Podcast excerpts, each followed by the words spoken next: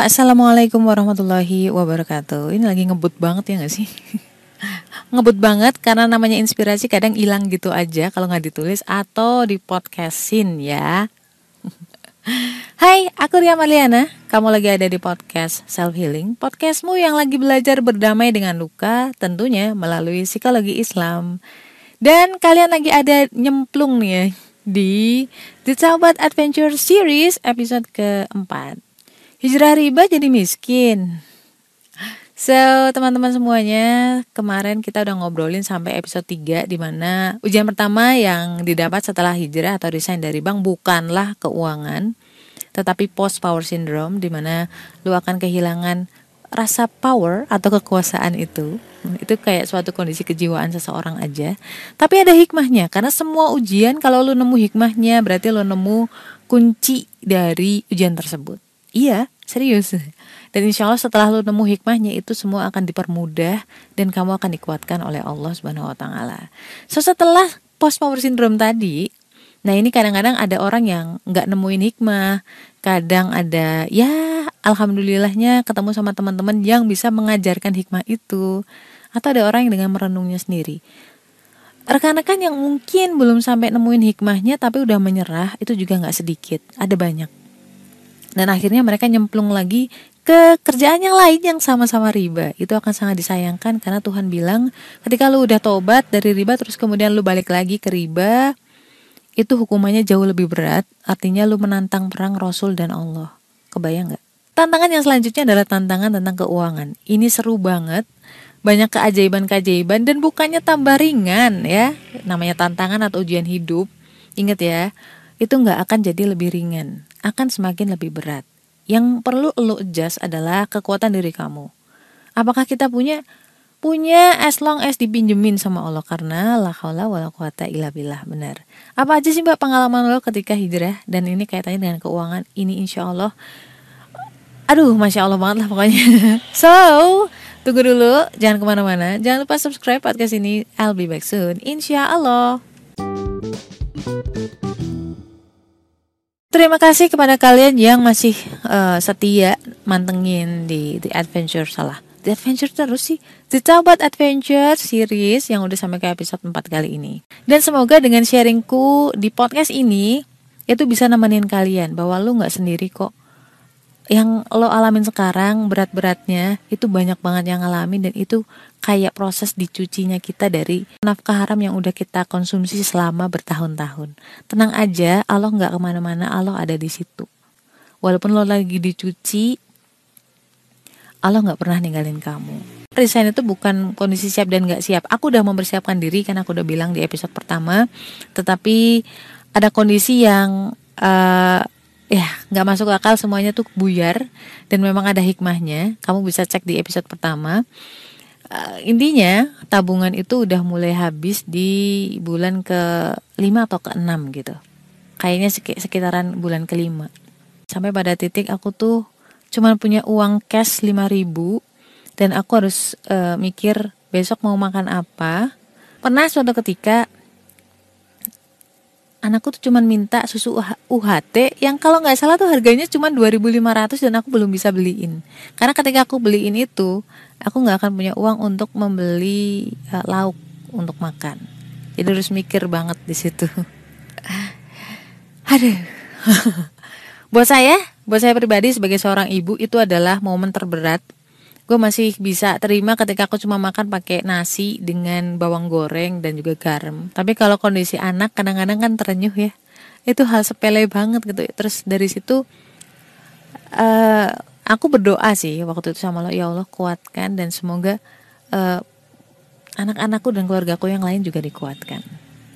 Serius apakah aku nggak pinjam sama teman-temanku Aduh, kalau masalah urusan dunia kayak gitu ya, namanya orang baru hijrah itu kadang-kadang kan fokusnya nggak langsung ke Allah, fokusnya masih ke uang ya. Jadi aku masih nyari pinjaman ke sana kemari ke teman-temanku yang sama-sama uh, dulunya adalah pegawai bank, teman-teman yang sama-sama hijrah, aduh semuanya lah pokoknya. Pinjam uang sama teman 500 ribu waktu itu untuk makan sebulan itu nggak dikasih dong. pokoknya banyak teman-teman yang akhirnya juga ngejauh. Awalnya sempat kaget sih, cuman aku mikir gini ya Allah aku aku paham dan aku mengakui bahwa bantuan itu dari engkau. Mau nanti lewat pinjaman dari si X Y dan Z itu adalah wewenangmu. Jadi mungkin dari si X nih aku nggak dikasih duit nih ya kan? Dengan segala macam alasan dan apanya lah mungkin dia nggak sanggup dan lain sebagainya nggak percaya aku nggak tahu mungkin bukan dari si X bisa jadi dilewatkan dari si Y. Gimana untuk bertahan hidup kalau aku terlalu riuh dengan perasaan dan juga gengsi. Barang-barang satu persatu juga aku jual kayak gitu. Pokoknya alhamdulillah barang-barang yang dulu aku dapetin dan itu sebenarnya barang yang gak dibutuhin, cuma diinginin doang. Pelan-pelan satu-satu mulai terjual dengan harga yang ya you know lah namanya orang butuh duit kan terserah aja yang penting bisa makan gitu kan. For information, kami ber, berempat itu masih bisa makan tiga kali sehari walaupun lauknya nggak kayak dulu ya. Terus kemudian pas lagi butuh uang tiba-tiba tuh pas ngecek nggak tahu kenapa tiba-tiba pengen ngecek ngecek rekening gitu ya. Di ATM waktu itu di ATM hah kok ada duit masuk? Siapa nih? Gitu loh. Aku nggak pernah cerita cerita ke orang eh ke ke orang sembarangan untuk pinjam uang. Ternyata ada satu teman dulu seniorku di bank juga dia alhamdulillah dia juga hijrah. Itu ngirim dong katanya buat anak-anakku gitu. 500 ribu ya Allah 500 ribu itu buatku tuh ya. Udah bisa buat hidup buat makan sebulan listrik. Ya Allah. Sekarang aku bisa menceritakannya dengan tersenyum bahkan tertawa. Allah tuh nggak pernah hilang dari hati waktu itu ya yang namanya ibadah gitu ya berasa lebih berasa masih banyak banget hal-hal yang nggak masuk di akal gitu. Dan aku bisa hidup lebih dari setahun dalam masa pencucian itu. Ya percaya or enggak it's up to you ya. Tapi itu aku yang ngalamin masya Allah. Dan alhamdulillah kami diberi kesehatan misal pun sakit juga kayak sakit flu aja. Misal pun pernah kondisi kita nggak bisa beli obat kita berdoa sama Allah ya Allah tolong sembuhkan tolong kuatin karena aku harus uh, ini bekerja lagi untuk anak-anak dan lain sebagainya. Nggak sangka kalau kami tuh bisa ngelewatin gitu loh. Hikmah yang bisa aku share ke kalian adalah yang pertama hijrah itu nggak semenakutkan yang kita bayangin Kadang-kadang setan bikin bayangan jauh lebih besar dibanding hal yang menakutkan itu sendiri. Ternyata kita bisa kok. Allah tidak akan mengabaikan kita. Itu, itu sih.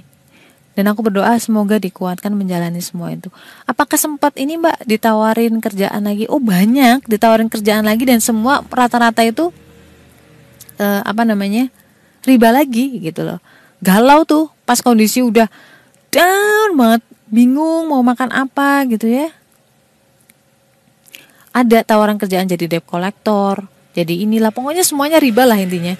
Dan aku sempet wah galau banget tuh. Aku telepon temenku ada dua atau tiga orang waktu itu dua kayaknya.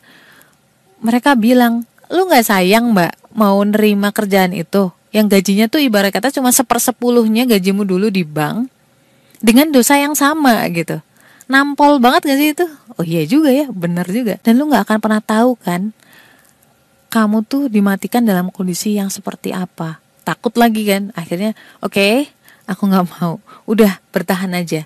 Terus yang kedua hikmah yang kedua adalah kamu akan diperlihatkan orang-orang yang tulus sama kamu. Ketika lo hijrah jangan cuma belajar ilmu tentang hijrah doang.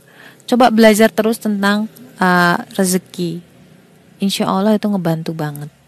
Hikmahnya ketika lo lagi diombang ambingin seperti itu dalam kondisi keuangan yang kayak gitu akan dilepaskan dari keterikatan uh, harta. Karena ada atau nggak ada uang di dompet insya Allah itu nanti hati kamu akan tetap stabil hati kamu akan tetap tenang di situ. Ya harus ngalamin dulu kalau nggak nggak kalau cuma diceritain nggak akan nampol emang. Jadi memang harus ngalamin dulu namanya pasang surutnya kehidupan, lu terlepas dari gaji yang selama ini mungkin itu jadi tempatmu bergantung. Nah, itu yang bakal dilepaskan atau pencucian yang aku bilangnya. Untuk the next episode adalah hal-hal yang insya Allah menyenangkan. Hadiah dari hijrah itu Masya Allah. dan aku simpan untuk episode selanjutnya. Oke, okay? so jangan ke mana-mana, tetap pantengin terus uh, podcast ini. Semoga bisa ngebantu kalian, apa pun masalahnya, seberat apa pun masalahnya. Berdoa aja Allah kuatkan karena la haula wala quwata illa billah. Kita memang nggak berdaya. Yang punya daya dan maha kuasa adalah Allah.